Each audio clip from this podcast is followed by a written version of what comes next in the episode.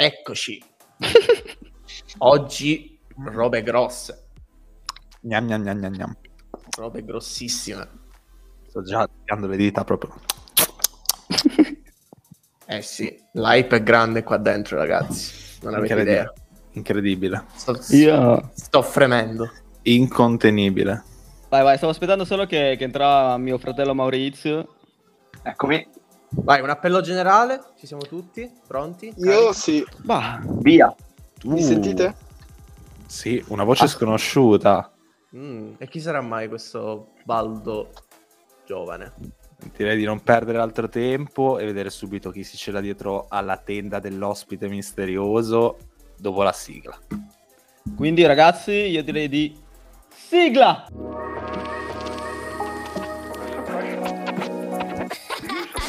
Play, fun, fun and rewind.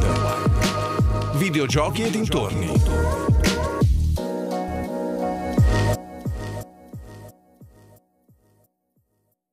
Ed eccoci qua ragazzi, benvenuti ad un nuovo episodio di Play, Fun and Rewind. Oggi puntata incredibile, vi hypo la puntata perché abbiamo, come stava dicendo mio fratello Gian V, abbiamo un grandissimo ospite.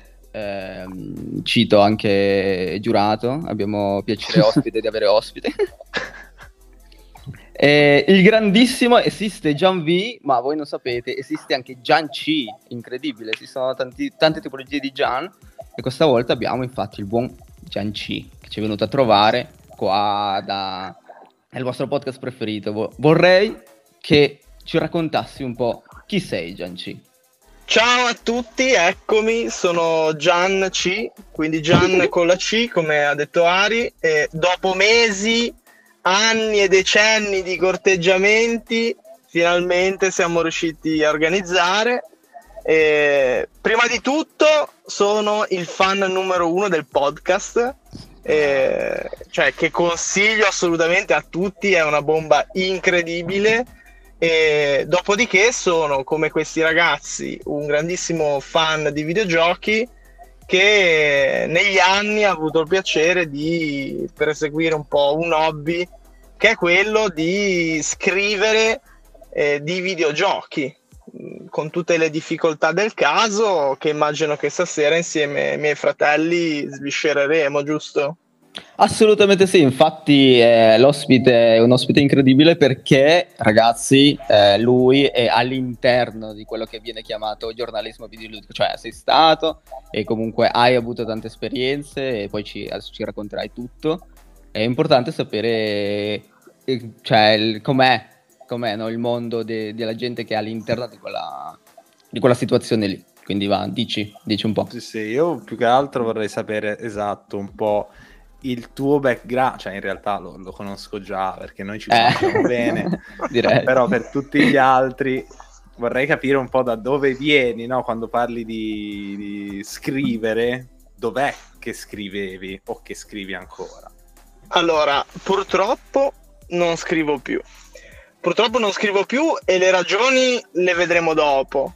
Eh, diciamo che tra, tra i più ho avuto modo e maniera e piacere di scrivere per Parliamo di Videogiochi, Nintendo, GameSource, poi altre varie piccole testate, però diciamo che queste nell'ambito del giornalismo videoludico amatoriale, semiprofessionale, Eh, sono quelle più importanti.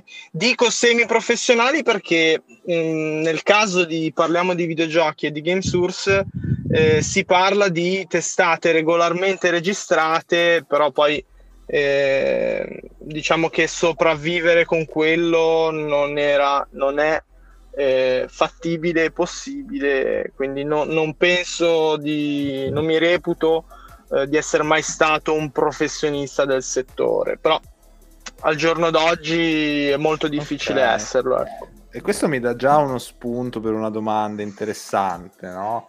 Cioè, cos'è che serve? Quali sono le competenze che servono per scrivere di videogiochi ad essere considerato un professionista? Allora, sull'essere considerato professionista possiamo parlarne. Per come la vedo io, un professionista è una persona che mangia con quello che fa. Mm-hmm. E cosa è necessario è innanzitutto banalmente eh, conoscere i videogiochi e saper scrivere, però chiaramente è necessaria per forza di cose una passione eh, che debba renderti in grado di, di, di superare alcune barriere eh, che sono che, che possono essere banalmente il tempo da dedicare a, a questa cosa e comunque una capacità di minima di analisi eh, del videogioco e, e, e di quello che arriva dal videogioco, dalle notizie. E, insomma, un critico di videogiochi, una persona che scrive di videogiochi non può essere un, un utente standard che riceve, che riceve in faccia FIFA, C O D e, e, e questo genere di prodotti. Deve un po' addentrarsi nei meandri del, del videogioco, ecco. Eh, insomma, bisogna essere un videogiocatore ben informato, ecco, mm-hmm. Questo è il requisito fondamentale. Quindi questo è anche un dissing per uh, coloro, cioè il, il recensore che, che fece schifo a Cuphead e non riuscì a superare ah. il tutorial. No, il in realtà no, in realtà no. Questo, quello lì è un poveretto, mi dispiace, eh, gli è andata proprio male. Eh, però lui probabilmente è un professionista del videogioco, eh, non dimentichiamolo. Eh, okay. Questo è un po' un dissing a tutti quei videogiocatori che pensano di saperne più degli altri senza saperne più degli altri.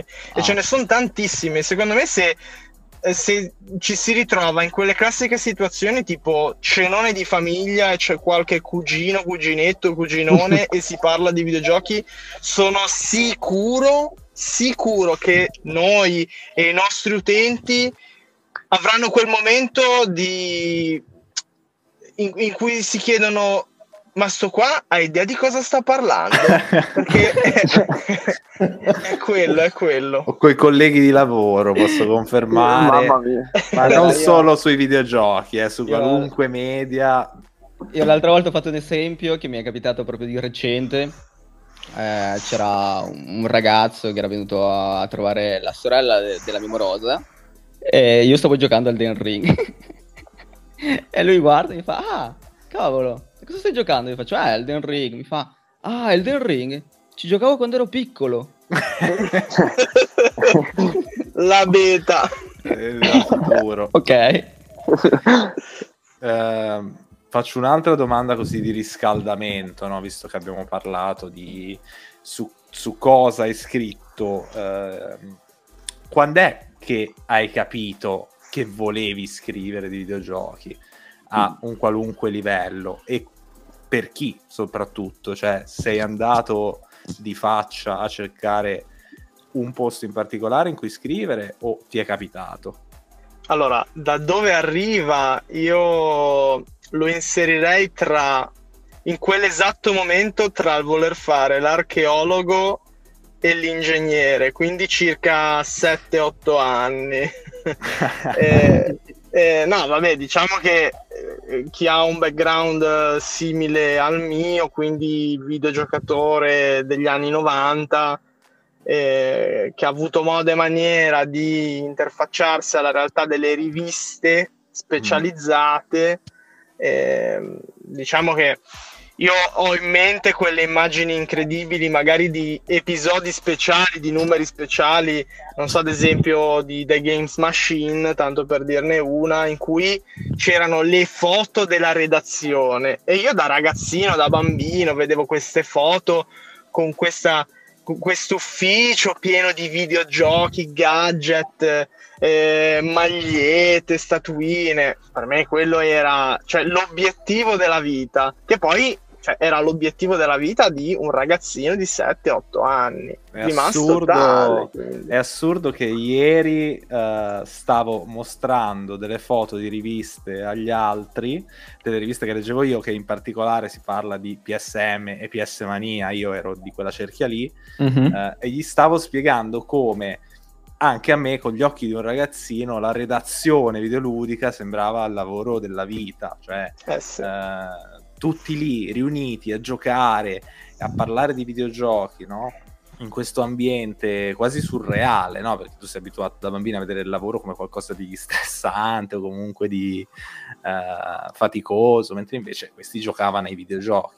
Um, e poi ho fatto vedere loro i speciali con i D V D del, di, sempre di P S Mania, dove c'erano proprio video della redazione, no? che, si, che, che faceva le video recensioni, che metteva su questi sketch uh, cringissimi ai giorni nostri, ma uh, che ti facevano proprio respirare quella, quella passione che appunto ti trasportava e ti faceva comprare tutti, tutti i volumi delle riviste tutti i mesi, perché poi su, su quello apriremo una parentesi, eh, è una cosa incredibile. Quindi Mm, questo per dire che credo che siano tanti ragazzi della nostra leva soprattutto che, vedendo questi professionisti sulle pagine delle riviste mensili, si sono immaginati anche loro a una scrivania a scrivere di videogiochi. Assolutamente. E poi quello che è successo è stato, come hai anticipato te, eh, un caso, eh, perché a differenza di quello che poteva accadere venti trenta anni fa, e di questo c'è un, un, ha raccontato un aneddoto il Raffo, sempre di The Games Machine, il quale, da persona poco competente e poco in grado di scrivere bene per sua missione, eh, decise che lui voleva fare quel lavoro perché aveva voglia di giocare ai videogiochi e non aveva voglia di lavorare. Aveva la redazione di The Games Machine nella stessa via in cui abitava lui all'epoca, e semplicemente lui cominciò a tartassare la redazione fino a che venne assunto, che è una dinamica che adesso semplicemente non può nemmeno essere concepita. No, sarebbe e... diventato uno streamer ai, ai giorni nostri. Eh, no, purtroppo beh. sì, purtroppo eh. sì. Cioè, non è un dissing quello di Gian V, credo. No, a me sembrava no. un calcio volante, però... No, è una cosa, una cosa onesta, che poi è la situazione di tanti, di tanti streamer, appunto. Sì, sì. Non hanno una direzione particolare che vogliono prendere, ma anzi, gli piace molto discutere, parlare, giocare ai videogiochi, e quindi adesso è molto più a portata di mano uno, uno spotlight come quello di Twitch, o che so io, per far vedere se, se, se è in gamba oppure no a riguardo. Sì. Beh sì, c'è da dire che essendo un libero professionista, di fatto quel che conta adesso è avere un buon responso col pubblico mm. e non essere competente eh, in modo tale da farsi vedere, tra virgolette, dai propri capi, no? Dal proprio editore, dalla propria redazione. Adesso diciamo che l'importante, ma giustamente, eh, forse, è intrattenere.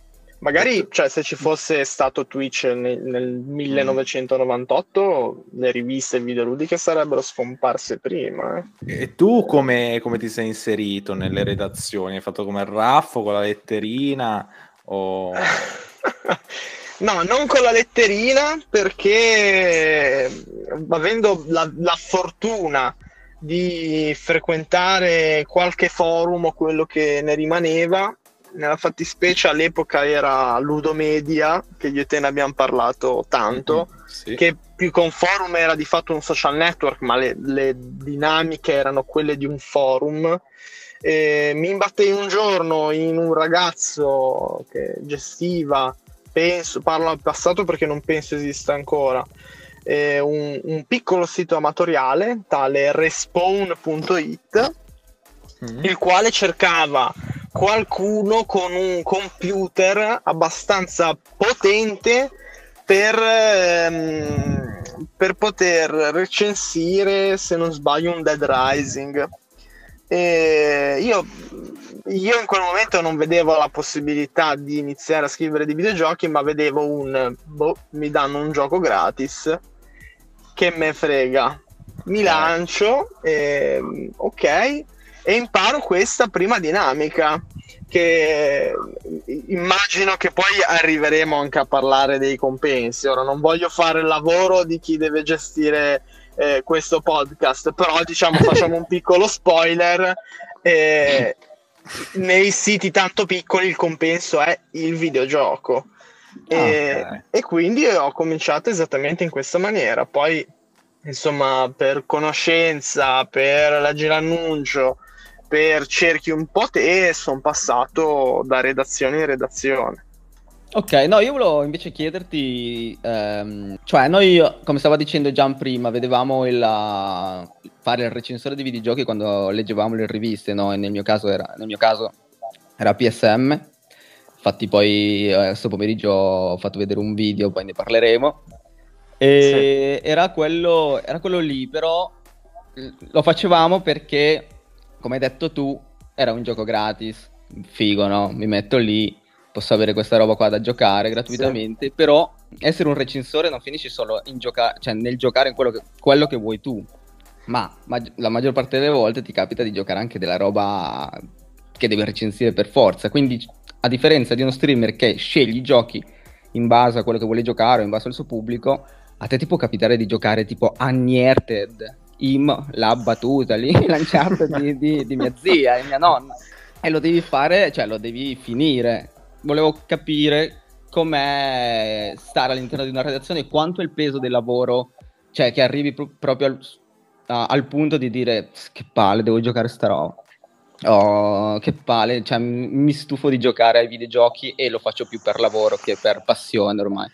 Eh, sì, cioè capita assolutamente, nel senso capita, ti faccio anche de- degli esempi, oltre che il recensire il gioco che è brutto o il gioco di cui non ti interessa, pensa agli eventi, cioè mm. ti assicuro che wow, vedere il coverage delle tre è una figata, però quando sì. magari poi c'hai l'evento Eh, di Zio Pino alle due del mattino, che, che ne so, che parlano dei contenuti aggiuntivi di Gran Turismo, che te ne frega zero, eh, quello è bello pesante, eh, cioè, eh, diciamo che sì, cioè diventa, diventa più che altro rispettare un impegno, eh, o, oltre che mera passione.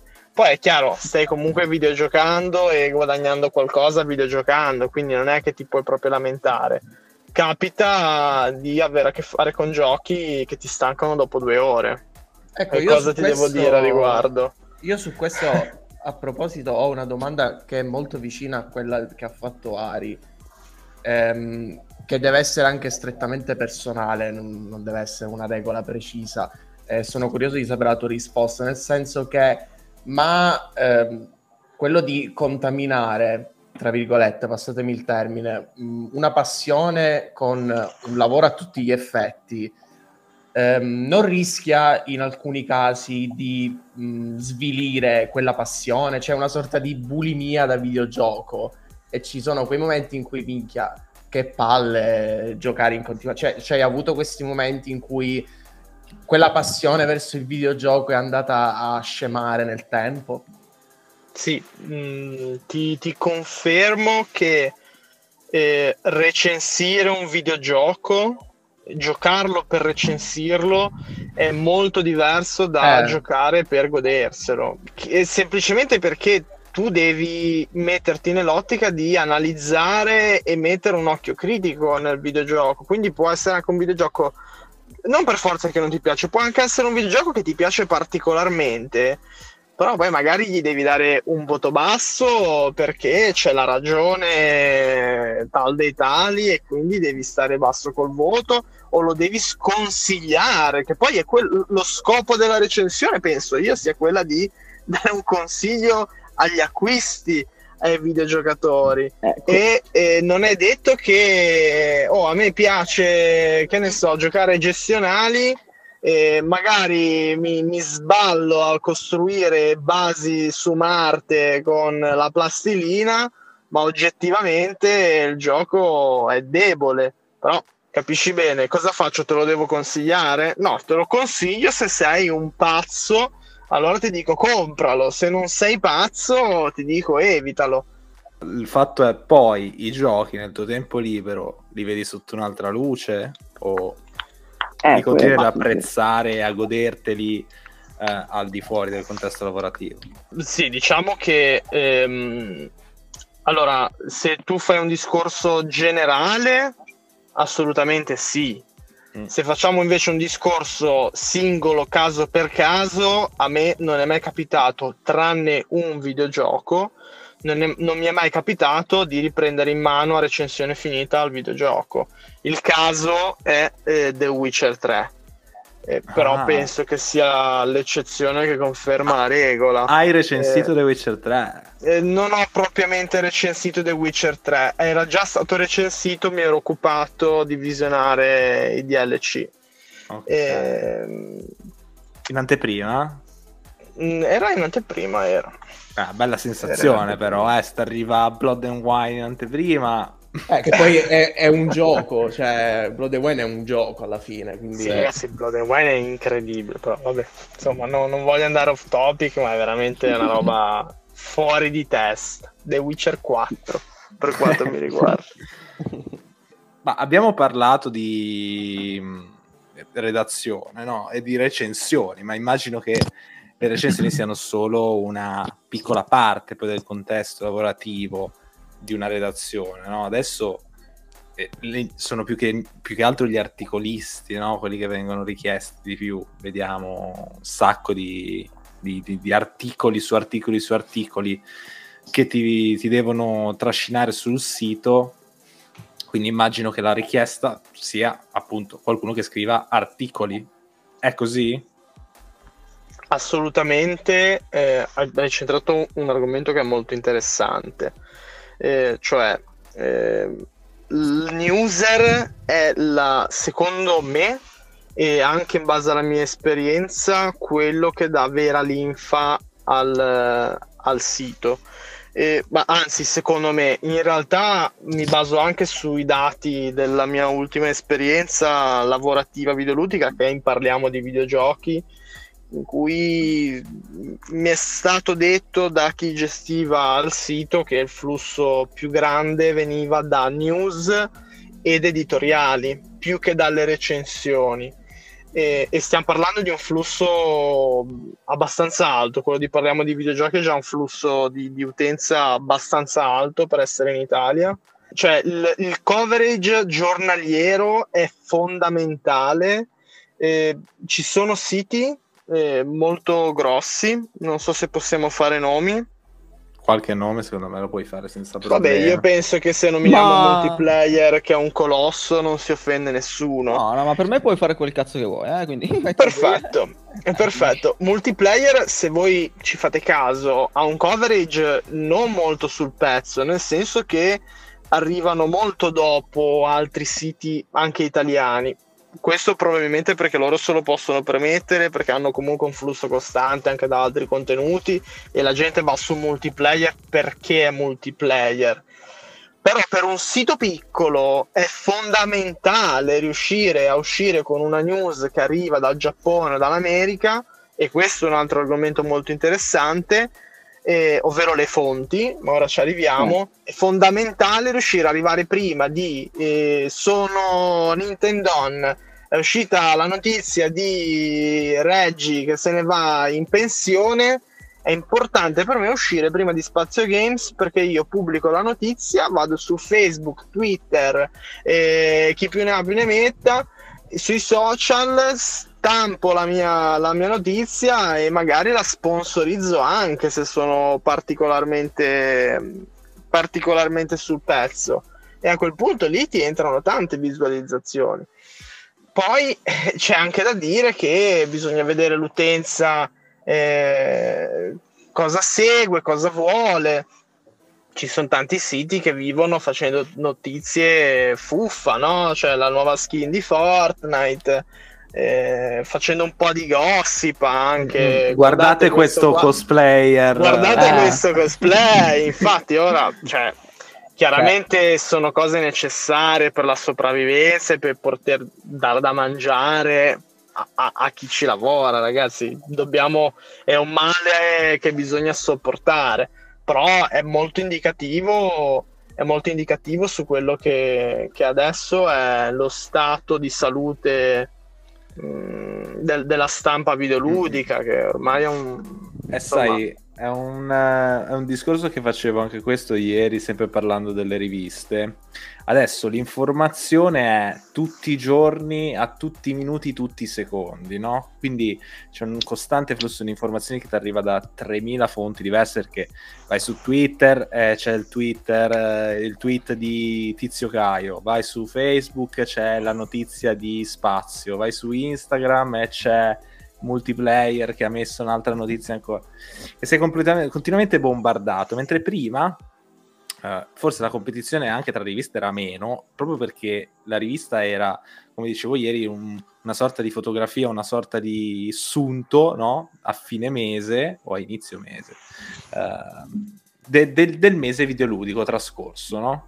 E tu avevi tutto quanto lì e avevi anche da lettore il tempo di processare, no? Le, le informazioni, certo. E le recensioni te le leggevi, io dicevo appunto me le scoppiavo due, tre volte, io la, ragazzi le recensioni di Metal Gear Solid quattro e di Devil May Cry quattro io le ho lette da tutte le parti trecento volte, su mille riviste diverse. uh, e quindi è questo, forse è proprio cambiato, cioè è sicuramente cambiato proprio il modello, no? Di come si...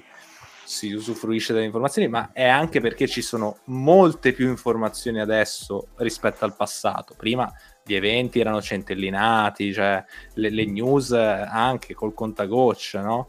Adesso invece con tutti i profili social di tutte le software house, ehm, la gente indipendente, le grandi compagnie, tutti quanti ogni giorno se ne escono con comunque qualcosa e non è neanche il tempo di guardarlo che è subito successo qualcos'altro. C'è troppo casino, secondo me c'è troppo rumore per quanto riguarda eh, le news videoludiche al giorno d'oggi. Ma questo è anche vero... in generale, cioè un po' un discorso generale, presumo, con l'avvento dell'internet. Mm-hmm. Sì, eh. sì, sì, sì. Dei social più che di internet. Dei social, esatto, perché appunto Beh. devi essere sempre sul pezzo, i siti, presumo... campino adesso di click, pubblicità, eccetera. Sì, ma quello che voglio dire io è che il, um, eh, i siti adesso non vengono più valorizzati da articoli di qualità, no? Ah, e sì, di, sì, sì. E di, um, e di magari editoriali interessanti, no? Uh, come poteva essere su rivista, che c'era tutto un travaglio editoriale mh, diverso. Ma adesso eh, il contenuto è app- sem- appunto impigrito, perché è un circolo vizioso, no? Tu devi cercare il click prima degli altri, quindi anche paradossalmente la news più stupida, tu per la fretta di doverla fare uscire per forza prima degli altri, la tratterai molto meno accuratamente di, di come avresti potuto fare se Ma... ci dedicassi le, le energie giuste. Assolutamente, e tra l'altro vi confermo o, o vi faccio scoprire questa retroscena, che in Italia la news è eh, prendere una notizia estera e tradurla. Ah, yeah, sì, yeah, yeah. farci un po' di... insomma, farci un po' di ghirigoro intorno, però è quello, se voi prendete la, la stessa news da tre quattro siti diversi, e tra l'altro, questo ve lo dico perché mi è capitato, eh, capita nella fretta di pubblicare erroneamente una news e trovarsi magari, cioè erroneamente nel senso riportare un errore nella news che può essere dovuto a una traduzione sbagliata o magari a un virgolettato che in lingua originale giapponese vuol dire una cosa, poi riportato in inglese un'altra, in italiano ancora un'altra. Vabbè. Questo errore riportato da una testata viene poi riportato da anche le altre. Quindi diciamo che è abbastanza chiaro che poi la news viene anche copiata dai concorrenti dello stesso paese. Quindi cioè, secondo me la discriminante rimane semplicemente la velocità e la puntualità per chi segue e ha bisogno delle news e le vuole leggere in italiano. Io ricordo che eh, recentemente quando scrivevi su Parliamo di Videogiochi tu avevi inaugurato una piccola rubrica, o sbaglio? Era eh certo. Una, una, era... Era, cos'era, com'è che si chiamava? il... era la polemica, la, avevo la dato polemica, questo nome, sì. Io li, avevo, eh. io, io li leggevo sempre perché comunque sono un amico, un fratello, un compagno di vita, se vogliamo, e, e, e quindi mi faceva sempre piacere leggere quello che scrivevi tu. Secondo me erano sempre spunti molto interessanti, ma tu che li scrivevi, qual era il feedback dei tuoi colleghi a riguardo, se li leggevano, se gliene fregava qualcosa poi, perché non so se all'interno poi della redazione eh, le relazioni tra i colleghi contano ancora come contavano prima nella redazione fisica, adesso che le barriere sono più eh, digitali. Comunque volevo sapere anche qual è stato il loro feedback, se c'è stato appunto e, e se c'è stato un feedback eh, e di che genere del pubblico.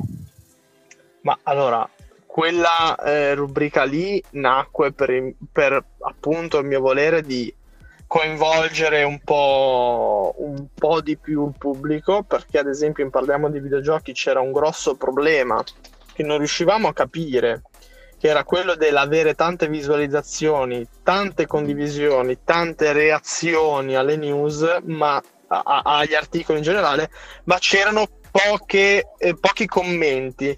E questa cosa mi infastidiva molto, quindi ho detto, ma sentite, io, io mh, per, per gli ascoltatori sono genovese, così come, come Mauri e come Gian V che sono qua collegati, e, mh, il genovese ha la particolarità di essere un po' polemico e, e abbastanza spigoloso nel vedere il mondo. Eh, qua a Genova si dice mogugno, no? Cioè il mogugno è proprio quella voglia di, di lamentarsi di qualsiasi cosa. Quindi ho, ho, ho dato risalto a questa mia caratteristica semplicemente riportando su carta eh, quelli che sono i discorsi da bar che si fanno con gli amici, almeno qua a Genova. E il risultato è stato un grosso feedback, c'è stata una buonissima parte di eh, vaffanculo da parte de- degli utenti, però c'è da dire che avevo toccato Eri quello, abbastanza... era, era quello che cercavi alla fine. Ma sì, dai. Era chiaramente quello che cercavo, cioè se io faccio un articolo su le esclusive Sony che secondo me sono eh, dei film, cioè avevo fatto tutta una una similitudine col cinema, cioè vabbè, una roba incredibile. E ci sono anche quelli che hanno apprezzato, eh, se devo essere sincero. La redazione, la redazione era contenta perché portava, portava del flusso. Fine, punto. Eh, personalmente no, non credo che no, non sono un grande fan dello smart working, proprio per la mancanza di socialità, e le redazioni di adesso, visto che, vi faccio uno spoiler, non esiste praticamente mai la redazione fisica, è molto difficile riuscire a legare con delle persone che le senti saltuariamente, non le vedi mai se non a qualche evento. È difficile, mm. ci sono dei casi. Io però sono più un genere di persona che per avere un legame con qualcuno devo condividere tanto, no? E una redazione mm-hmm. più che un paio di messaggini uh, al giorno non, non ci si scambia, ecco. Poi coi mm. colleghi, voglio dire, quindi non c'è né un feedback per quanto riguarda proprio le, la scrittura degli articoli o delle recensioni, e né della sana competizione, quindi. No, cioè da, da parte dei, dei, dei responsabili sì, mm. cioè ci sono i cazziatoni, ci sono le revisioni, ehm, io ero, io nel confronto dei miei colleghi ero abbastanza attento sulle news, Eh, proprio perché soprattutto nel mio periodo in GameSource ricevetti tanti cazziatoni su come devono essere scritte, quindi mi sentivo tra virgolette in dovere di, eh, di, di insegnare anche qualcosa, però in generale non, non ci si va a pestare i piedi a vicenda, ecco.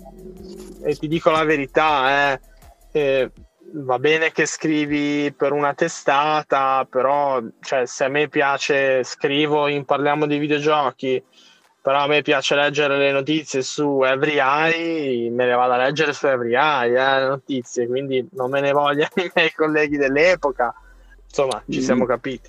Volevo chiederti una cosa. Ehm, allora, noi, noi ci conosciamo, ovviamente, ma purtroppo non bene come con Gian V, giusto? E sì. Volevo farti una domanda, ma prima ho bisogno di sapere qual è stato il tuo primo approccio con i videogiochi, già da bambino, come te li vivevi, come... Mh, perché abbiamo parlato di come sei entrato, di come hai vissuto, ma non del tuo primissimo approccio al, al mondo videoludico, ecco, quindi... Ma eh, io ho iniziato a giocare ai videogiochi, penso come tanti altri miei coetanei, eh, io sono di classe novantatré, ovvero con un mm-hmm. Game Boy messo tra le mani da, da qualche parente. E okay.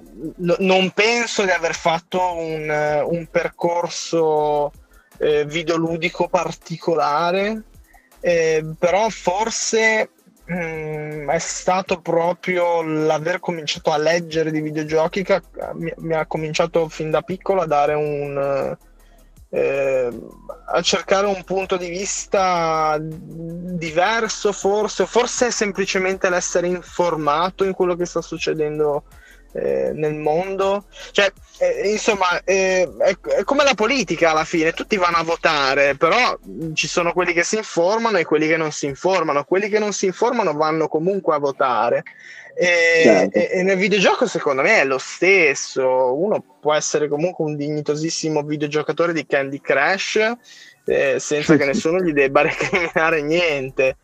Eh, poi è chiaro, se sei come me, come Gian, come voi, uno che uh, è uscita la recensione di Grand Theft Auto San Andreas eh, mi leggo la recensione quattrocento volte, eh, allora è molto probabile che, che tu possa sviluppare un senso critico che altri probabilmente non riusciranno a sviluppare. Poi ti ripeto, com- non penso di aver avuto un particolare approccio diverso da, da quello di una, un ragazzino normale. Però io per esempio ti pongo questa questione qua, perché mh, da piccolo anche io leggevo le riviste, ero preso bene eccetera, poi però negli anni mi sono allontanato dal leggere le recensioni prima di vedere il gioco, cioè Mm, più che altro perché mi sono trovato di fronte, purtroppo devo dire, di fronte a spazzatura a volte di, di recensioni o di notizie eh, anche in generale, arrivando al punto che non so, io il prodotto me lo devo ehm, godere, cioè deve, deve essere, non lo so come dire, mh, una cosa positiva, no?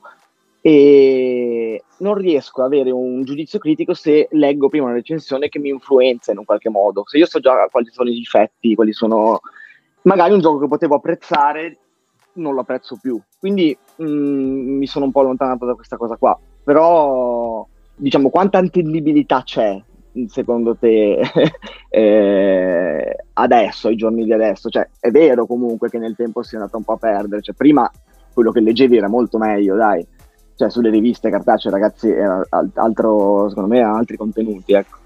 Il, il problema è che adesso, eh, sai, io prima vi ho detto, secondo me la recensione deve essere un consiglio per gli acquisti. Esatto, adesso siamo esatto. Infatti io volevo già allacciarmi a quello prima. Eh, siamo talmente tanto bombardati da qualsiasi pubblicità, gente che parla di cinema e si ritrova a sponsorizzare videogiochi, insomma tutti alla fine parlano di videogiochi e mostrano videogiochi, che effettivamente io stesso tendo a dubitare sulla bontà del ruolo del critico videoludico. E pensiamo anche in un'ottica di, di, di questo mondo che diventerà tutto un servizio in abbonamento. E, okay. Cioè, cosa mi interessa avere qualcuno che mi dà un voto a un videogioco che io posso semplicemente installare, valutare da solo ed eventualmente disinstallarlo? E questo, questo è quello che oggi è, è il mondo della critica videoludica. Poi sul discorso che si possa perdere un po' il piacere della scoperta, secondo me è un po', dipende quello da che tipo di videogiocatore sei. Ora ci conosciamo mm-hmm. e penso che anche gli ascoltatori un po' abbiano imparato a, a, a conoscerti, eh, parlando di tipo Elden Ring e quant'altro. Insomma, Mauri, te sei un videogiocatore che, a cui piace spippolarsi il videogioco. Eh, sì, no, è vero, è vero, tu, cioè, ma sei esattamente... c'è anche dell'autorialità, no? Cioè, bene o male, okay, anche se un gioco ha dei difetti grossi, eccetera, delle grosse lacune, penso sempre al povero Cristo che l'ha pensato, no? E ha voluto trasmettere un qualcosa, perché poi ci sono giochi che si vede che sono fatti per il vero lucro, mentre altri che, non so come dire, il discorso che faceva Gab prima, no? Questo, questo mondo, alla fine... Eh, ti ha dato una visione comunque che ora non, non, non so, non te lo godi più. Quanto riesci a discernere? Cioè, ormai l'occhio critico ce l'hai e rischi di vedere tutto così, non ti godi più anche quello che ti piaceva. Cioè... Sì, ho, ho capito cosa, cosa intendi dire. Eh, però, Mauri, cioè, quello che hai detto te è, potrei, rischierei di non godermi, qual- leggendo una recensione, qualcosa che senza leggerla potrei godermi. C'è anche da dire che ci sono dei casi in cui prendi, che ne so, Hades, che, che mm-hmm. è un gioco che è stato preso dalla critica, e, e, e con critica intendo i Game Awards, e, e lanciato in pasto alla grande massa. Quello è un caso di videogioco che probabilmente senza la critica eh, non, ce, non ce lo saremmo goduti. No, dico che il ruolo della critica videoludica dovrebbe proprio spostarsi su questo genere di produzioni, cioè lasciare perdere sti cazzo di tripla, quadrupla e quintupla A che ci hanno spaccato qualsiasi cosa. Tanto sappiamo che sono quei giochi, sappiamo cosa aspettarci, sappiamo che quell'autore è bravo e quel publisher punta solo su giochi che spaccano e via dicendo. Mentre invece trovare qualche chicca, ma anche il gioco mobile, quello diventa eh, difficile, quello diventa veramente difficile. Allora lì secondo me si potrebbe riscoprire un po' il ruolo che ormai, insomma, si è perso. Se questo discorso è stato chiuso, avrei una domanda, anzi due, che sono curioso di sapere l'opinione di uno che c'è dentro. Ma cioè, banalmente, cosa ne pensi dei voti? Nel senso, mi spiego meglio, cioè tu hai detto il discorso che a che servono i voti se posso provare tranquillamente un gioco in abbon- abbonamento per un'ora eccetera e poi capire se eh, mi piace o no, e sono d'accordo anche su questa visione, però io penso che oggi come oggi i voti sono più forti che mai, nel senso che eh, spesso c'è questa tendenza, almeno da, quel, da come la vedo io, che molta gente non si legge manco le recensioni, cioè clicca sulla recensione, va in fondo all'articolo, vede il voto e poi decide se comprarlo o meno. E poi c'è anche questo strano fenomeno che non ho mai capito, sarà perché anche sono il più giovane qua, in cui Uh, il sette viene visto come un voto di merda e dall'otto in su il gioco diventa, diventa valido. E eh, poi ultima cosa che si allaccia al, alla domanda di prima è il, um, il Metacritic, nel senso che uh, ci sono casi in cui addirittura il voto del, del Metacritic decide vita e morte di, di videogiochi, di I P, o addirittura lo stanziamento di determinati bonus ai developer. Cioè, com- cosa ne pensi di, di tutto questo potere che viene lasciato ehm, ai giornalisti e al voto, proprio in generale? Mi sto per unire proprio al discorso di Gab, facendo anche eh, una specie di wrap di, di informazione, perché visto che stava parlando dei voti, eh, volevo avvicinarmi a introdurre anche... Eh, le riviste, cioè in verità abbiamo deciso di, di fare questa, questa puntata con te, ma anche, cioè, fra tutti noi, perché ci siamo ricordati delle vecchie riviste, no? L'abbiamo anche detto prima, eh, di come leggevamo, eh, nel mio caso P S M, ho fatto anche un video prima questo pomeriggio di tutta la mia collezione con tutta la roba, e visto che Gab ha messo di mezzo Metacritic, volevo dirti anche che quando P S M, per dire, dava otto a Shadow of the Damned di, di Suda cinquantuno, per me era un giocone della vita, cioè per me otto era tantissimo in una rivista cartacea, mentre se vai a leggere un videogioco adesso, una recensione in qualunque sito su internet, otto è quasi un gioco mediocre, perché? È il voto, è il voto medio otto, tutto otto prende. Sì. Ma sai che secondo me invece, questa è una mia teoria, eh, è proprio dall'epoca delle riviste che nasce questo avere degli standard alti sui voti, perché, e ripeto è una mia teoria, ho un ricordo molto specifico di riviste specializzate, e nella fattispecie parlo di Nintendo, la rivista ufficiale, però ci sono anche dei casi illustri in, uh, su, sulle varie riviste PlayStation, riviste Xbox non ne ho mai lette, e in cui comunque i voti bene o male, cioè ragazzi, erano alti. Io mi ricordo un undici su dieci dato a Mario Galaxy. Cioè, ah, vabbè, è, è il suo cioè, voto, direi, cioè, ma... se lo chiedi a me è il suo voto. Assolutamente, però diciamo che um, eh, eh, eh, ha portato forse questo, questo genere di, di critica eh, in franchising, eh, se possiamo definirla così, magari ha portato un po' a, ad alzare i voti, però questa è una mia teoria, altrimenti non mi spiego perché effettivamente... Eh, i voti sotto l'otto generalmente vengono visti male, è così, mi spiace però è così. I voti sono, per quanto mi riguarda, un male necessario. Perché un male necessario? Parliamo di videogiochi, non mettevo voti, cioè parliamo di videogiochi, non mette voti, mm. eh, e questo tanto di cappello a Parliamo di Videogiochi, anche se poi ti fa rimanere fuori dal Metacritic e quindi anche da una grossa platea di visitatori. È un male necessario perché alla fine della fiera la gente interessa al numerino e, e quindi se vuoi sopravvivere hai bisogno che la gente entri nel tuo articolo. Se non c'è il numerino, a mio avviso perde un po' di interesse.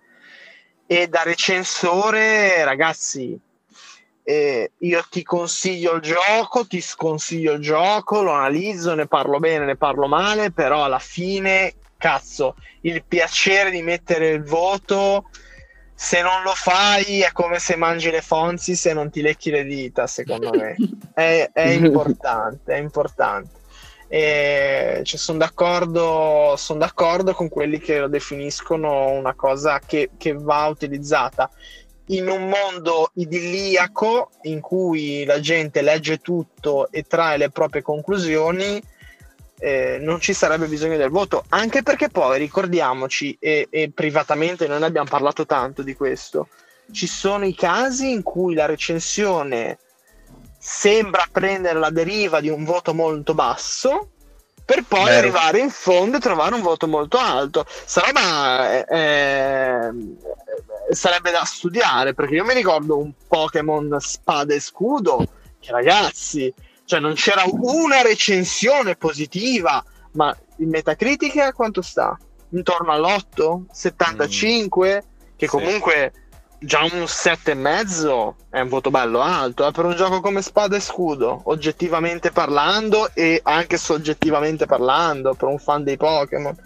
E quindi cioè, c'è anche questo che sarebbe molto interessante, cioè la maniera e... in cui si mettono i voti, no? Cioè, eh, anche questo è uno spunto che avevo per la testa prima. Ho la sensazione che anch'io, venendo da rivista, ho, diciamo, visto sempre i voti quasi come una media matematica delle, del, del, delle varie eh, caratteristiche del gioco, no? C'era il sonoro che aveva il voto, la grafica che aveva il voto, il gameplay che aveva il voto, e poi c'avevi il voto finale, no?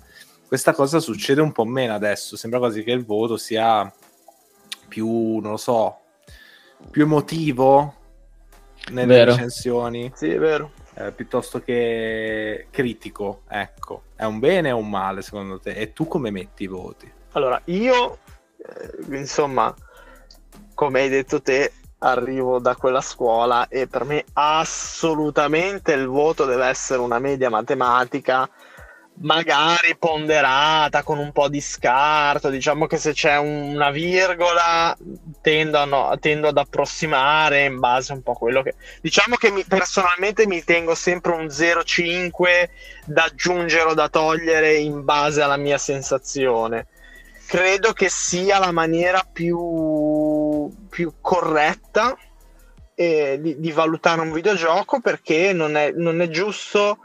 Insomma, un aspetto o un altro aspetto del videogioco possano prevaricare su altri. Cioè, chi l'ha detto che la colonna sonora debbe, debba contare meno di, di un comparto grafico? È anche vero poi che ci sono dei casi in cui devi premiare il videogioco, l'estro del creatore. Cioè, prendete un Undertale. Mm-hmm. Se io faccio la media matematica di un Undertale, io nel comparto grafico devo tenere conto sì della parte artistica, di come rende visivamente, di quanto è stabile il gioco e quello che volete, però devo anche valutare il fatto che il gioco, cazzo, sembra un gioco del millenovecentottanta, voluto o non voluto che sia. A quel punto mi andrebbe a penalizzare il videogioco. Quindi ragazzi, eh, non voglio ripetermi, la verità sta un po' nel mezzo. Forse il criterio giusto è quello di andare un po' caso per caso, cioè avere un criterio e che ci possano essere delle eccezioni. Però, come hai detto te, io credo fortemente nel, nell'aritmetica e nella media matematica. È anche vero che il, il voto è il potere del recensore di, di suggellare qualcosa, cioè anche, anche voler punire un videogioco. Mi viene in mente un, un, una recensione di Aligi Comandini, eh, all'epoca non mi ricordo se era già sul Multiplayer o era ancora su Spaziogames, di The Witcher tre. Sì, eh, era quale... spazio, su Spazio. Era su Spaziogames, in quale comunque la recensione, cazzo, positiva, perché il gioco non può dire che è un brutto gioco, però gli stava sul cazzo il combat system. Il voto alla fine fu un otto, mi sembra, un otto sì, e otto. Mezzo, che otto. Per il gioco era oggettivamente un voto basso.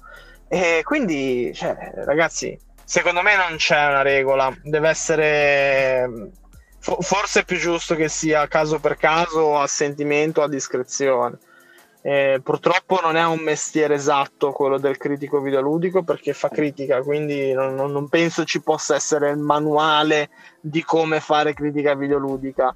Eh, semplicemente si può avere si può avere delle preferenze sulle letture, quello sì, quello sì, però mm. non mi sento di condannare a priori qualcosa, ecco. Sì, diciamo che comunque secondo me va un po' a mancarci. Cioè, io sono contento in realtà che Pregianza abbia fatto quella roba lì, che abbia sollevato quel poverone lì, perché eh, in un certo senso sottolinea l'autorialità di una recensione anche, no? Certo. Um, che è importante, la dis- diversificazione. Uh, mentre adesso, boh, cioè sembra che se stai aspettando un gioco tu lo sai già che voto, che voto prende, no? Cioè te lo immagini un po', addirittura qualcuno fa il toto voto, ora non, non faccio noi, il toto... Il Qua to- tutti! Il, il, il to- eh, sì, sì. No, dico, anche delle testate giornalistiche ho sentito fare concorsi tipo il toto Metacritic, perché, cioè, insomma, gira che ti rigira, lo sai, perché forse... Ma manca di diversificazione il, uh, il metodo critico. Forse c'è bisogno di più Alici Comandini che sapp- sappicciano alle cose uh, piuttosto che uh, quello che dà il voto da otto e mezzo a Spada e Scudo, perché è Spada e Scudo. Eh, sì, non è semplice, eh, però avere il coraggio, cioè devi anche avere, insomma, le spalle larghe. eh. Io, se io Gian C eh, mi assumo nei Multiplayer, arrivo e arriva la produzione di Ubisoft e io voglio fare quello che punisce Ubisoft e gli do cinque al gioco che deve vendere, diciamo che non è che c'è la regola che al gioco tu gli devi dare un bel voto, però mm. oggettivamente okay. ci, sono, ci sono dei casi in cui non è che puoi neanche metterti a fare la, la guerra con gli stracci, no? A che ti mm. serve dare cinque a Far Cry? okay. È un gioco che fa il suo e quindi è giusto dargli sì. un, un voto consono. Qualco, e... Se c'è qualcosa da dirci riguardo a queste relazioni con i P R, secondo me qualcosa di interessante può uscire, perché effettivamente me lo sono sempre chiesta anch'io, no? Cioè, come faccio, una volta mi danno il gioco in mano e si aspettano comunque un certo comportamento, immagino, da, dalle riviste, no? Tant'è che so che le, diverse, cioè, chiamiamo riviste, diversi siti hanno anche pesi diversi su Metacritic, perché poi Metacritic ha, ha tutto un algoritmo suo, eccetera. Certo. Uh, mi chiedo appunto, cioè, con, con che faccia potrei non dare un voto quantomeno decente Uh, a un gioco, no? De- devo appunto, cioè dovrei come giornalista avere appunto delle grosse spalle o grosse palle, direi. Sì. Eh. Allora, diciamo che innanzitutto c'è un- nella redazione c'è una persona addetta ai rapporti con i P R, quindi intanto ti dico, io non sono mai stato quella persona e quindi non ho così tanti aneddoti da darvi in pasto, però diciamo che non c'è proprio una condizione di sudditanza, però vi, vi dico che il P R di eh, Publisher X riceve la recensione prima che venga pubblicata o comunque in pubblicazione o anche dopo che è stata pubblicata. Diciamo che la sostanza è il P R legge la recensione, cioè tu redazione gliela devi mandare la, re- la recensione, che poi venga letta o meno, gliel'hai comunque mandata e-, e quindi volente o nolente ti trovi un po' nella condizione di dire cavolo, è arrivato Zelda Breath of the Wild, il P R è strapreso bene sul gioco, te lo sta pompando, eh, però a me non è piaciuto, non è il caso, eh, ovviamente, eh, gioco incredibile, però a me non è piaciuto, gli do sei, cazzo, ora cosa succede? Eh, a me è capitato in una redazione che si dicesse che un publisher molto molto molto molto importante che fa anche console ci avesse messo un po' in blacklist. Non si sa bene i motivi, se per eh, qualche voto o recensione non benevola o per qualche, magari può anche essere la linea editoriale, eh? Cioè nel senso, Nintendo banalmente sposa, non è il caso, ma Nintendo sposa una linea più democristiana e più eh, ora non mi viene il termine in italiano, però diciamo consona all'ambiente familiare, e, e quindi se sei un sito in cui te E, e, e lo dico perché mi è capitato di vederlo, se è un sito in cui te nei banner metti videogiochi erotici, e beh, ci sta che Nintendo a te il gioco non te lo mandi, e, e bisogna mettere anche in conto questo. Poi c'è anche il caso in cui il gioco il P R non te lo manda e il gioco lo recensisci lo stesso perché te lo compri o te lo procuri e vuoi recensirlo, eh? C'è anche questa casistica, perché nel duemilaventidue in Italia adesso chi c'è che fa critica videoludica seriamente, ma seriamente intendo a livello eh, diciamo internazionale, a me ne vengono in mente due, forse tre, tutti gli altri più passa il tempo meno potere hanno con, con i publisher, e molte volte fai le richieste e non vieni neanche, cioè ne, non ricevi neanche una risposta, eh? Eh, ci sono anche purtroppo queste situazioni che vanno un po' a minare la eh, variabilità di quello che possiamo leggere. Eh, ci sono poi dei casi eclatanti come Sonic Boom, eh, non mi ricordo che anno fosse, duemilaquattordici o duemilaquindici, una cosa del genere.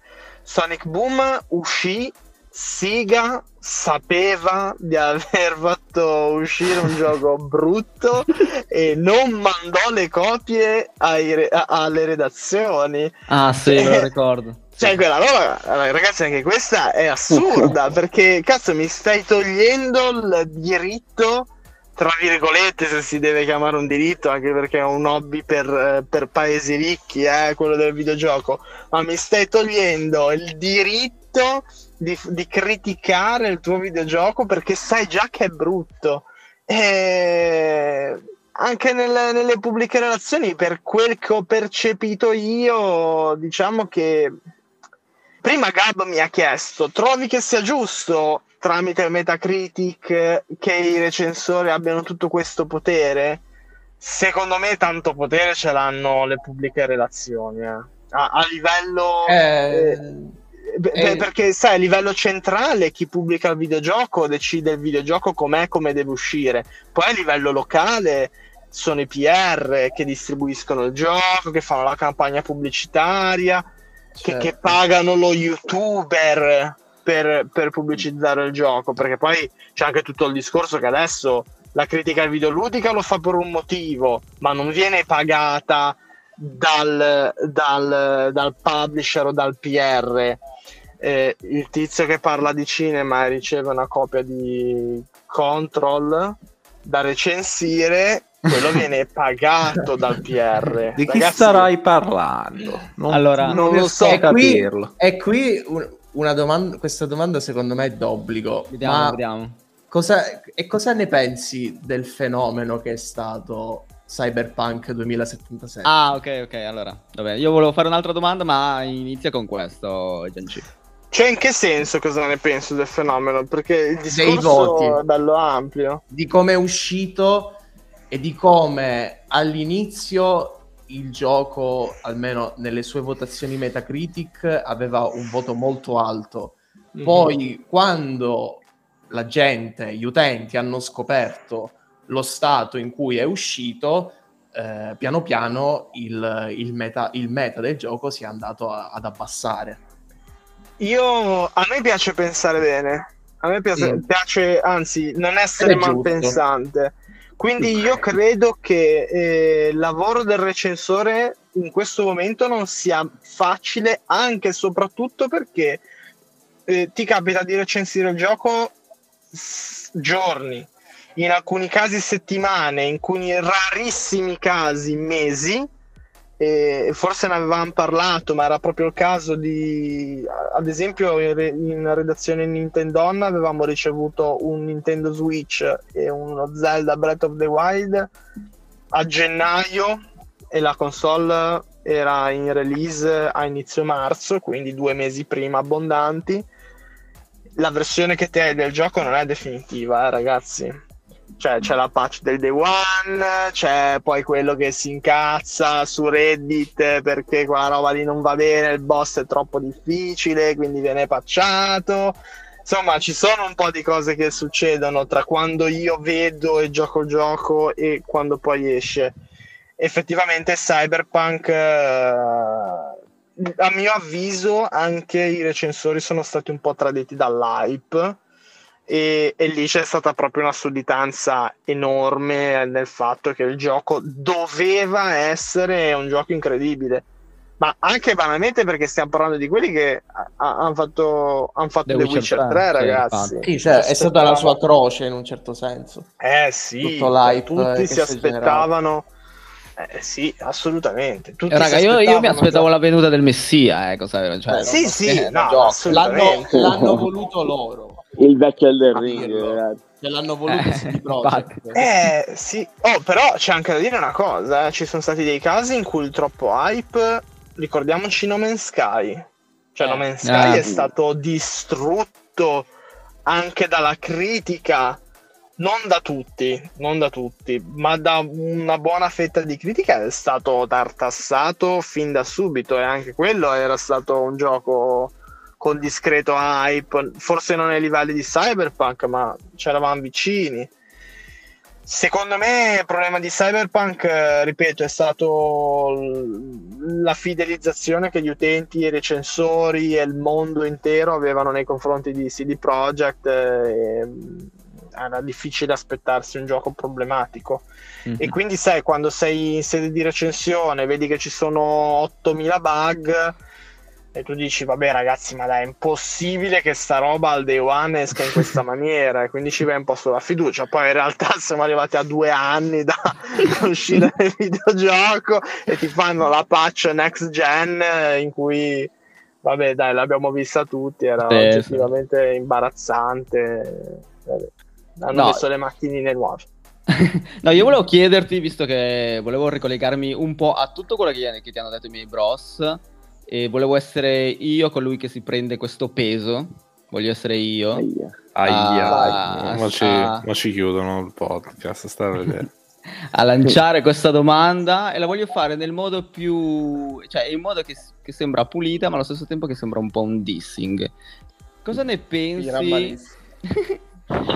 Cioè, qual è il tuo pensiero riguardo al fatto che eh, vengano fatte recensioni da persone i quali non hanno non hanno gli studi e non hanno, diciamo, cioè non hanno il background che hai tu, no? E, perché hai lavorato comunque in testate giornalistiche, eccetera, eccetera, ma fanno recensioni e i P R li riempiono di, di videogiochi come se non ci fosse domani, semplicemente perché sono degli influencer. Allora, eh... cioè, voglio lanciarti la palla, la palla sì. dell'influencer che fa recensioni, giusto o no? Eh, devo dare la risposta onesta o la tu devi risposta dare la risposta più onesta che puoi, perché qua in questo podcast vige l'onestà, ma soprattutto vige quel cazzo che vogliamo fare, cioè facciamo quel cazzo perfetto eh, allora la risposta senza onesta... fare nomi, per carità eh, cioè, sì sì senza fare nomi la risposta Beh. onesta eh, secondo me è esattamente la sensazione che prova un doppiatore Esatto. Pensavo a vedere uno youtuber ingaggiato per doppiare un film della Pixar. Okay? Cazzo, hai fatto sta, sta similitudine assurda. È perfetta. E secondo me è esattamente quella sensazione. Poi ci può essere lo youtuber che cazzo è bravo a doppiare e lo youtuber che non, proprio non, non ci siamo. E nel, nel mondo dei videogiochi secondo me è lo stesso. Chiaramente uno youtuber che vive mostrando videogiochi è in grado di tirare giù un pensiero critico sì. o meno, e lo trovo un po' scorretto voler usufruire di, di personalità per accaparrarsi dei click, mm-hmm. ma lo capisco, perché senza dire se sono d'accordo o meno, eh, l'esempio più chiaro e lampante, e non penso che ci sia bisogno di non fare nomi, perché tanto eh, non, non, non voglio parlare male di niente e di nessuno, anche perché eh, insomma penso che non ce ne sia bisogno. EveryEye sta facendo fare molte recensioni a eh, esperti di Pokémon e di Dark Souls, e, Eh, però cioè, stiamo parlando di quello, stiamo parlando di un esperto di Pokémon e di Dark Souls. Chi può saperlo se eh, quello salutiamo è... Francesco e Michele, ciao. Chi può saperlo se, se Francesco... Scherzo, scherzo, non li conosco. Se... Eh, non, neanche io. Non li ho mai sentiti. Que- quello che voglio dire, ragazzi, è che Seidonia, ok, è, è, no, è, no, è un ottimo esperto di Pokémon, è chiaramente un ottimo esperto eh, di Pokémon, l'ha, l'ha dimostrato sì. in ogni maniera possibile e immaginabile, sì. però io eh, ho sempre un po', penso, il dubbio che, eh, del fatto che chi sta scrivendo il pezzo, eh, l'esperto di Pokémon o il fanatico di Pokémon?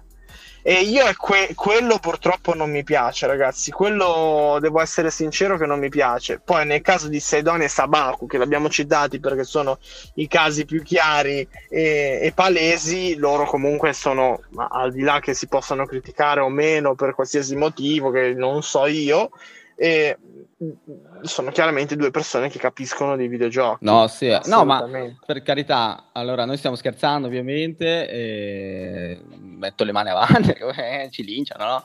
E, però ad esempio Michele quando fa le sue, le sue riflessioni sui videogiochi si, si capisce che è molto competente. Io e Francesco sono due ragazzi che seguo, quindi non è che Uh, anzi, li, li, mi capita di leggere, mi capita anche di seguire alcuni dei suoi contenuti.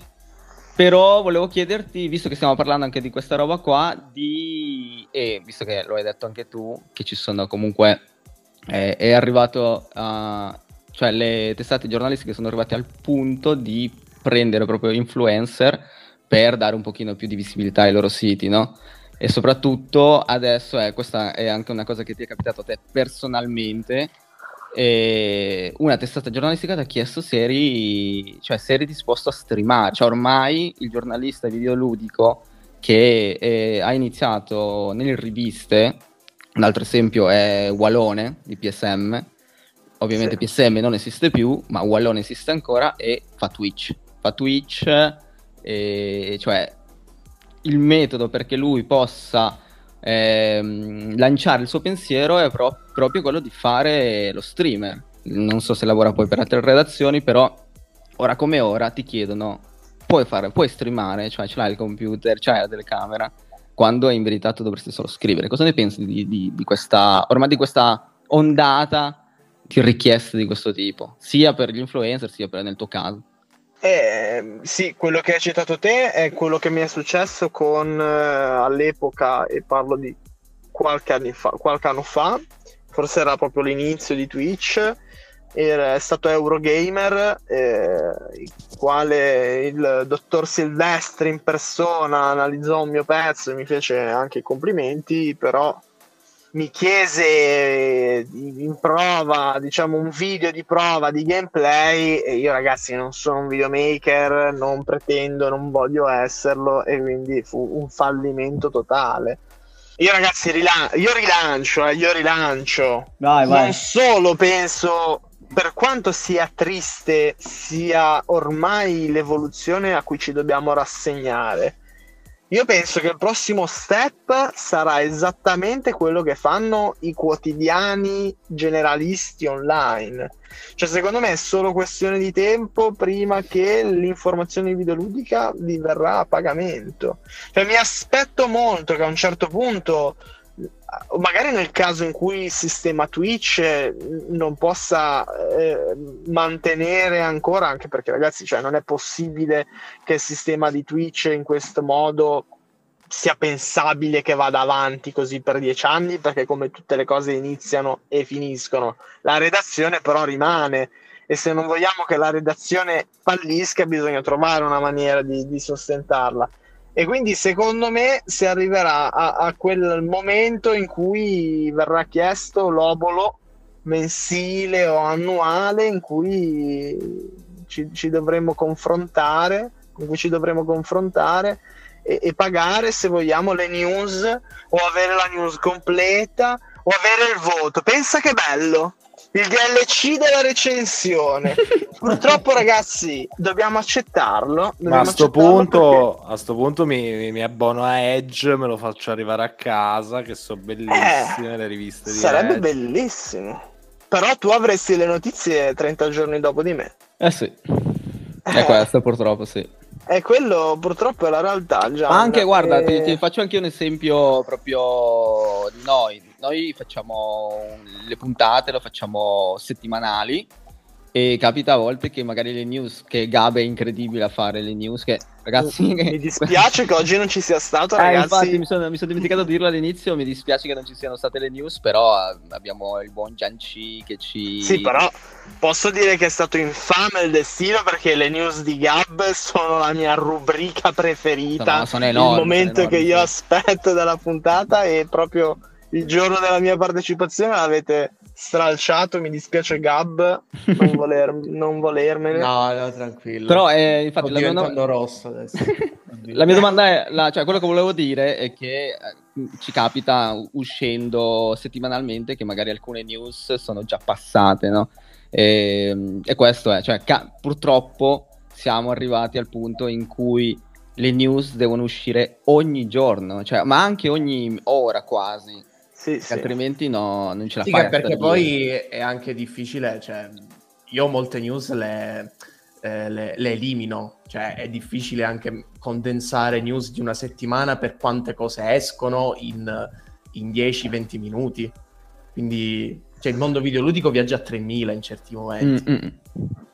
Beh sì, diciamo che tranne il caso in cui ci sono gli eventi, quelli grossi, in cui ti ritrovi alle quattro di mattina a scrivere, diciamo che eh, sì, poi alla fine della giornata secondo me ci sono quelle due o tre news che però effettivamente accumulate nella settimana diventano eh, diventano una roba bella tosta. Ma infatti, cioè ragazzi, le riviste all'epoca non è che facevano, riportassero proprio grandi news, eh.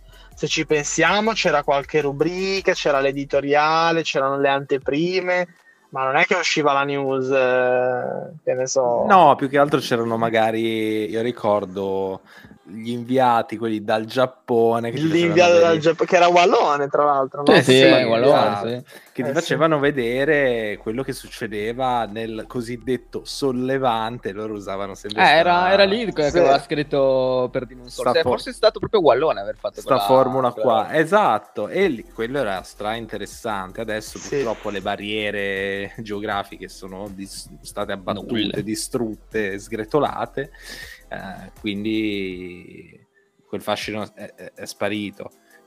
E poi appunto tutti i giorni, ov- ovunque sei, ovunque qualcosa succeda, tu in un paio di secondi lo sai. È, è il progresso. Il progresso, mm-hmm. il prezzo del progresso. O il regresso, direbbe. Adesso, insomma... come ho detto, tutto succede sempre, eventi in continuazione, devi avere il calendario sotto mano per segnarti eh, tutte le conferenze, tutte le... c'è il Video Game Awards, c'è il Summer Game Fest, poi c'è la Direct, poi c'è lo State of Play, poi c'è Microsoft che presenta sti cazzi, è tutto così. Ma è cambiata in generale la mentalità, Gian, ma cioè... nell'epoca delle riviste noi guardavamo le puntate delle sitcom dei Simpson senza interrogarci sul fatto di aver già visto quella puntata quarantasei volte. Quindi, cioè, se ragioniamo nell'ottica di cosa ha portato l'internet, cioè proprio è cambiato in generale il mondo di vedere il mondo proprio, no? No, io... Un po' dire... mi manca però, sì, posso dirlo, sì, quella, sì. quella genuinità, quella spensieratezza mi manca, ma come per i videogiochi per tante altre cose, eh, uh, sì, sì. ovviamente, questa è proprio da boomer, però quel, quell'hype, sai, quell'attesa, quella frizzantezza lì del passare davanti all'edicola e vedere, cazzo, di nuovo, Devil May Cry quattro, cioè... Mi, scop- mi scoppiava la testa. Cazzo, qualcuno ha giocato in anteprima Devil May Cry quattro, ma stiamo scherzando veramente. Dammi sta Beh, lista era un...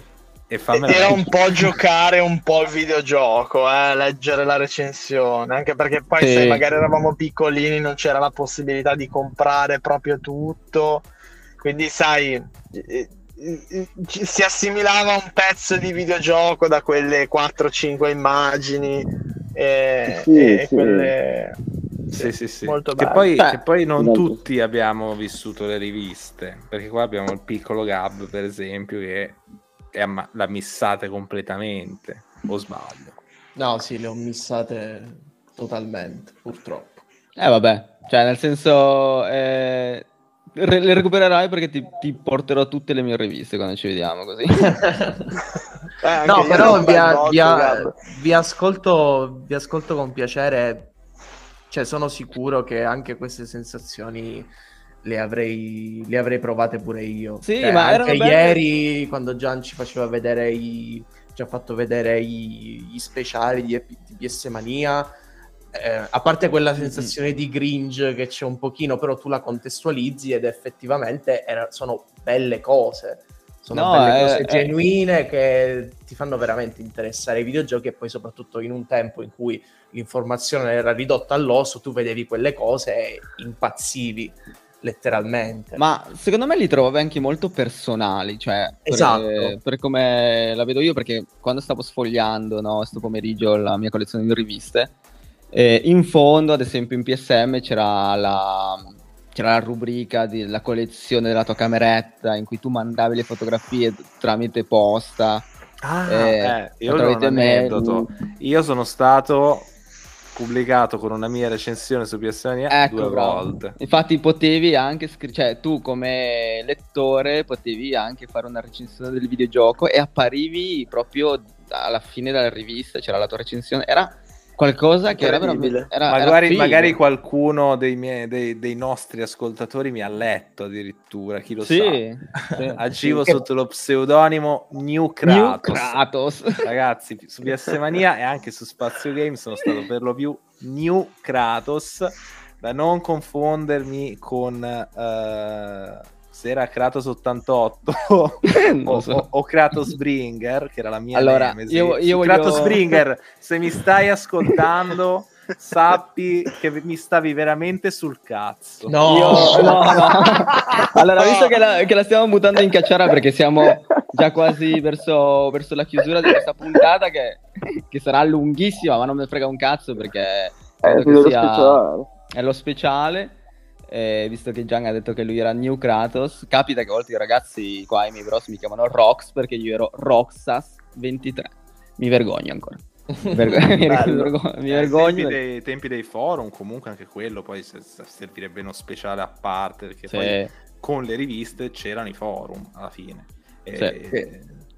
Ragazzi, sono stato membro dello staff di un forum, quindi per il prossimo speciale quando vuoi fare delle domande. Poi curiosi, ma P S Mania era mensile, usciva mensilmente? Sì, sì, sì, sì erano eh, mensili. Era. Eh, raga, io pure anche questa cosa la invidio, cioè essere all'oscuro per un mese e poi avere il, il momento di informazione condensato in una mezz'oretta, in un'oretta. Cioè, se, parlo per me, ma Eh, essere dicevo, costantemente sì. connessi e avere informazioni è pesante.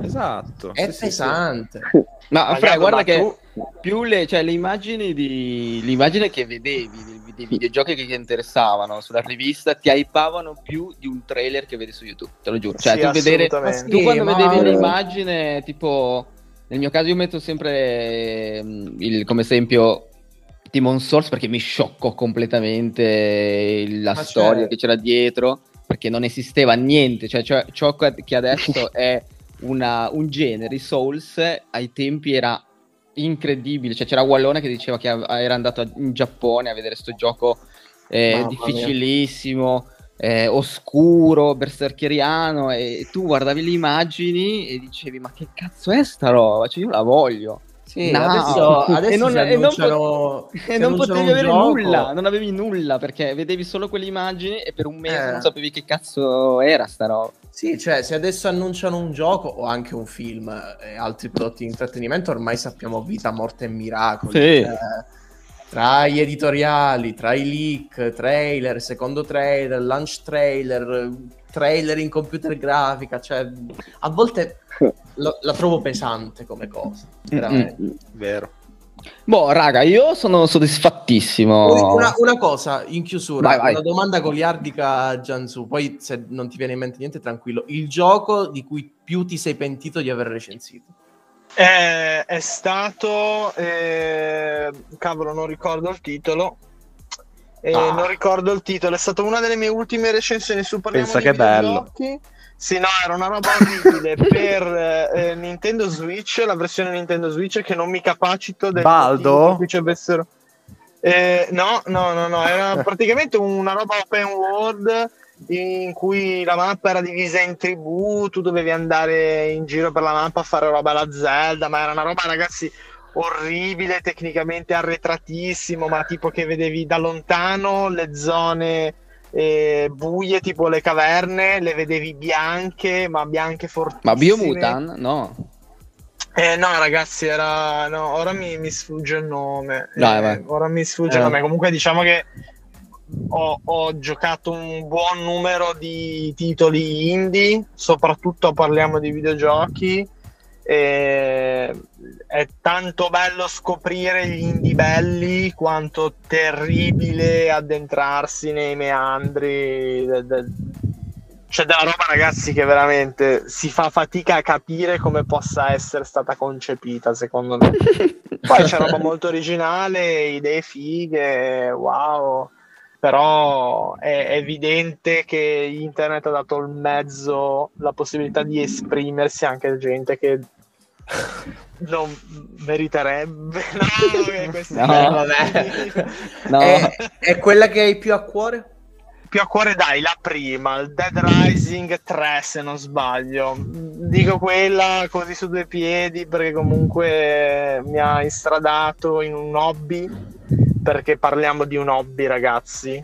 Non è mai stata una roba, cioè ho iniziato a recepire una retribuzione veramente negli ultimi due anni e l'ho fatto per otto nove anni. Vogliamo, apri- vogliamo aprire e chiudere veloce una parentesi sulla retribuzione? Ah, faccio velocissimo, faccio molto veloce per i pochi audaci che sono, ci stanno ancora ascoltando dopo un'ora e mezza di registrazione. E diciamo che le testate che possono permetterselo ti pagano a numero di articoli. E quindi si parla di una roba, mh, non eh, faccio i numeri, dai, non voglio rimanere sul vago, eh, può essere trenta, quaranta, cinquanta centesimi a news, un euro, un euro e cinquanta per un editoriale, poi in base a quanto siamo andati su con le visualizzazioni, i commenti. Diciamo che è una roba che è un hobby che ti permette una volta al mese di poter andare a cenare fuori. Fine. Non è possibile purtroppo, tranne per pochi fortunati eh, che riescono a cogliere il momento giusto, perché ragazzi è importante cogliere il momento giusto. Io penso di aver avuto il momento giusto quando mi ha chiamato The Games Machine. Ero agli inizi della mia carriera di, di, di, di critico, mi fa strano dirlo, ma è che, perché non è così. Eh, mi avevano chiamato per tradurre sul sito internet gli articoli della rivista, perché cominciava a esserci la crisi delle riviste, loro erano forse gli ultimi rimasti che riuscivano a sopravvivere e avevano bisogno di portare materiale su, sul sito internet, e quindi io semplicemente dovevo copiare le, le, le robe che c'erano scritte sulla rivista. Eh, però non mi ricordo il motivo, forse pigrizia, forse volevo fare altro, eh, alla fine non, non se ne fece nulla. Probabilmente quella magari sarebbe potuta essere la mia opportunità che non ho colto, eh, o anche Eurogamer. Insomma, secondo me uno che vuole iniziare deve iniziare, farlo con buona volontà e aspettare il momento giusto, e se il momento giusto non arriva va a mangiarsi una pizza una volta al mese con i frutti del suo passatempo. Ecco, io eh, direi che con, con questa nota amarissima così no, Margherita no, Margherita, no, perché, costa poco, Margherita. perché costa poco eh, no, io volevo dire che infatti vo- volevo fare ultima cosa, poi chiudiamo perché altrimenti ci facciamo tre ore qua. ehm Faccio la domanda che si fa tipo a, agli artisti, agli attori, ai musicisti, no? Eh, se devi consigliare, visto che la stavi già, stavi già più o meno dicendo quello che sì. sto per chiedere, se devi consigliare a un giovane che, che vuole eh, proprio intraprendere questa tipologia di lavoro, cosa, cioè tu consigli di essere eh, aperto a trecentosessanta gradi a tutto quello che gli possono chiedere in redazione, tipo che sia Ma... poter streamare, avere la connessione veloce di internet, computer che ti può, computer comunque di alto budget per poter eh, fare tutta la roba, cioè consigli proprio che, che sa- devono sapere che devono spendere quasi per fare questa roba, no? Che devono Ma, tirare eh... fuori soldi da, da, dalla tasca loro. Sì, cioè in realtà il consiglio che io darei sarebbe quello di: volete parlare dei videogiochi? Apritevi un OnlyFans. e... Questo secondo me è molto indicativo. E voler iniziare seriamente, eh, sì, cioè no, no, secondo me è una roba che non puoi fare svegliandoti una mattina e dicendo ok, voglio iniziare a parlare di videogiochi. Eh, perché per come deve essere fatto nell'ottica che abbiamo noi, eh, devi un po' essere dentro quel mondo, Ari. Cioè semplicemente devi esserci dentro, eh, penso che avremmo penuria di nuove generazioni di, di critici, perché è molto ah, infatti più facile. Questo anche volevo è, collegarmi è, è molto più facile, molto più sicuro, molto più accessibile prendere una webcam e, e portare su Twitch qualcosa eh. e, e, e, e probabilmente hai anche più seguito. Sì, io quindi sì. sinceramente non e, mi sento e molto probabilmente molto più soldi e molti più soldi no, sì. anzi non molti più soldi, dei soldi, che è già qualcosa di più rispetto a quello che potresti cioè, avere che co- facendo oltre alla pizza ti puoi permettere anche magari la birretta così. Esatto, pizza e birretta, passi da eh. una margherita a una pizza un po' più dignitosa, una okay. birretta in partenza. Boh, raga, io non sono... mi sento di consigliarlo. Io sono soddisfattissimo. Voi? Com'è? Assolutamente sì, anzi vorrei ringraziare ancora Gian C o Gian V per gli amici per essere venuto qua a farci compagnia, averci spiegato un sacco di cose interessanti. E... spero di non essere stato prolisso. Ma no, no, no. Beh, ma quello è un problema no. che abbiamo noi, quindi okay. non ti preoccupare, sei a casa. e... eh sì. Spero di vederti presto, questo è un messaggio personale da parte mia. Succederà, perché c'è un Succederà. evento un evento importante. Un c'è evento un evento importante molto importante. Perché Gianzu, e eh dai, diciamo, facciamoci i complimenti. Gianzu si sposa, ragazzi. Mi sposo. I, I recensori di videogiochi possono sposarsi. Ah, pensavo volessi dire... Sco- no, ok. Va bene, non andiamo, cioè no, eh. Gianzuino si sposa, Gianzuino si sposa, Gianzuino si sposa. Quindi siete tutti, tutti gli ascoltatori di Play Fun and Wine sono invitati, mi permetto io di invitarli al matrimonio di, di Gianzu. Dettagli, Gianvi, la quarta parte degli spettatori, dei, dei telespettatori, telespettatori poi ragazzi, è tardi. Dettagli nella bio, nella, non nella bio, nella descrizione dell'episodio o sul nostro Twitter che è attivo da pochissimo. Sì. Uh, però c'è uh, e niente, ancora una volta grazie, credo ti vogliono ringraziare anche gli altri, quindi lascio la parola. Grazie a voi ragazzi, assolutamente, grazie per la discussione veramente interessante. Sì, sì, grazie no... Gianzu, io volevo solo dirgli una cosa, Gianzu, che complimenti per essere un buon genovese e non essere malpensante perché non è, non è da tutti e avere portato il mugugno nel mondo. Esatto. Complimenti. No, io invece volevo ringraziare Gian C perché è stato molto disponibile per fare questo episodio. Uh, in questo momento si ritrova anche dentro la Gian C Mobile. Sì. Ha fatto anche un paio di sacrifici per poter stare con noi e niente, Fre, grazie mille perché ci voleva qualcuno che ci potesse un po' spiegare com'è la, la parte interna, no? di, di solo quello che poi alla fine noi leggiamo e non sappiamo mai cosa succede all'interno, quindi ti ringrazio ancora, è stato veramente figo, è stato bellissimo e spero che potremo replicare assolutamente, cioè, la roba dei, dei forum la dobbiamo fare per forza anche con assolutamente. Te, con gli altri, perché c- c'è la lore della, del podcast, perché ragazzi noi ci siamo conosciuti tutti, cioè almeno io conosco i miei bros letteralmente da anni anni anni proprio anni, perché c'è stato un forum perché se non fosse, cioè, se non esisteva quel forum lì non, non sarei qua in questo momento esatto. a fare questo podcast, quindi eh, se vorrai tornare per parlare di questo argomento benvenuto tutte le volte vuoi, sarà un piacere. Ok, ok, quindi raga, quindi mi, mi ripeto perché ormai è tardissimo anche per me, eh, avete ascoltato Play Fun, Fun e Rewind. Rewind. Rewind, Rewind ragazzi, ciao ciao. Alla prossima. Buonanotte.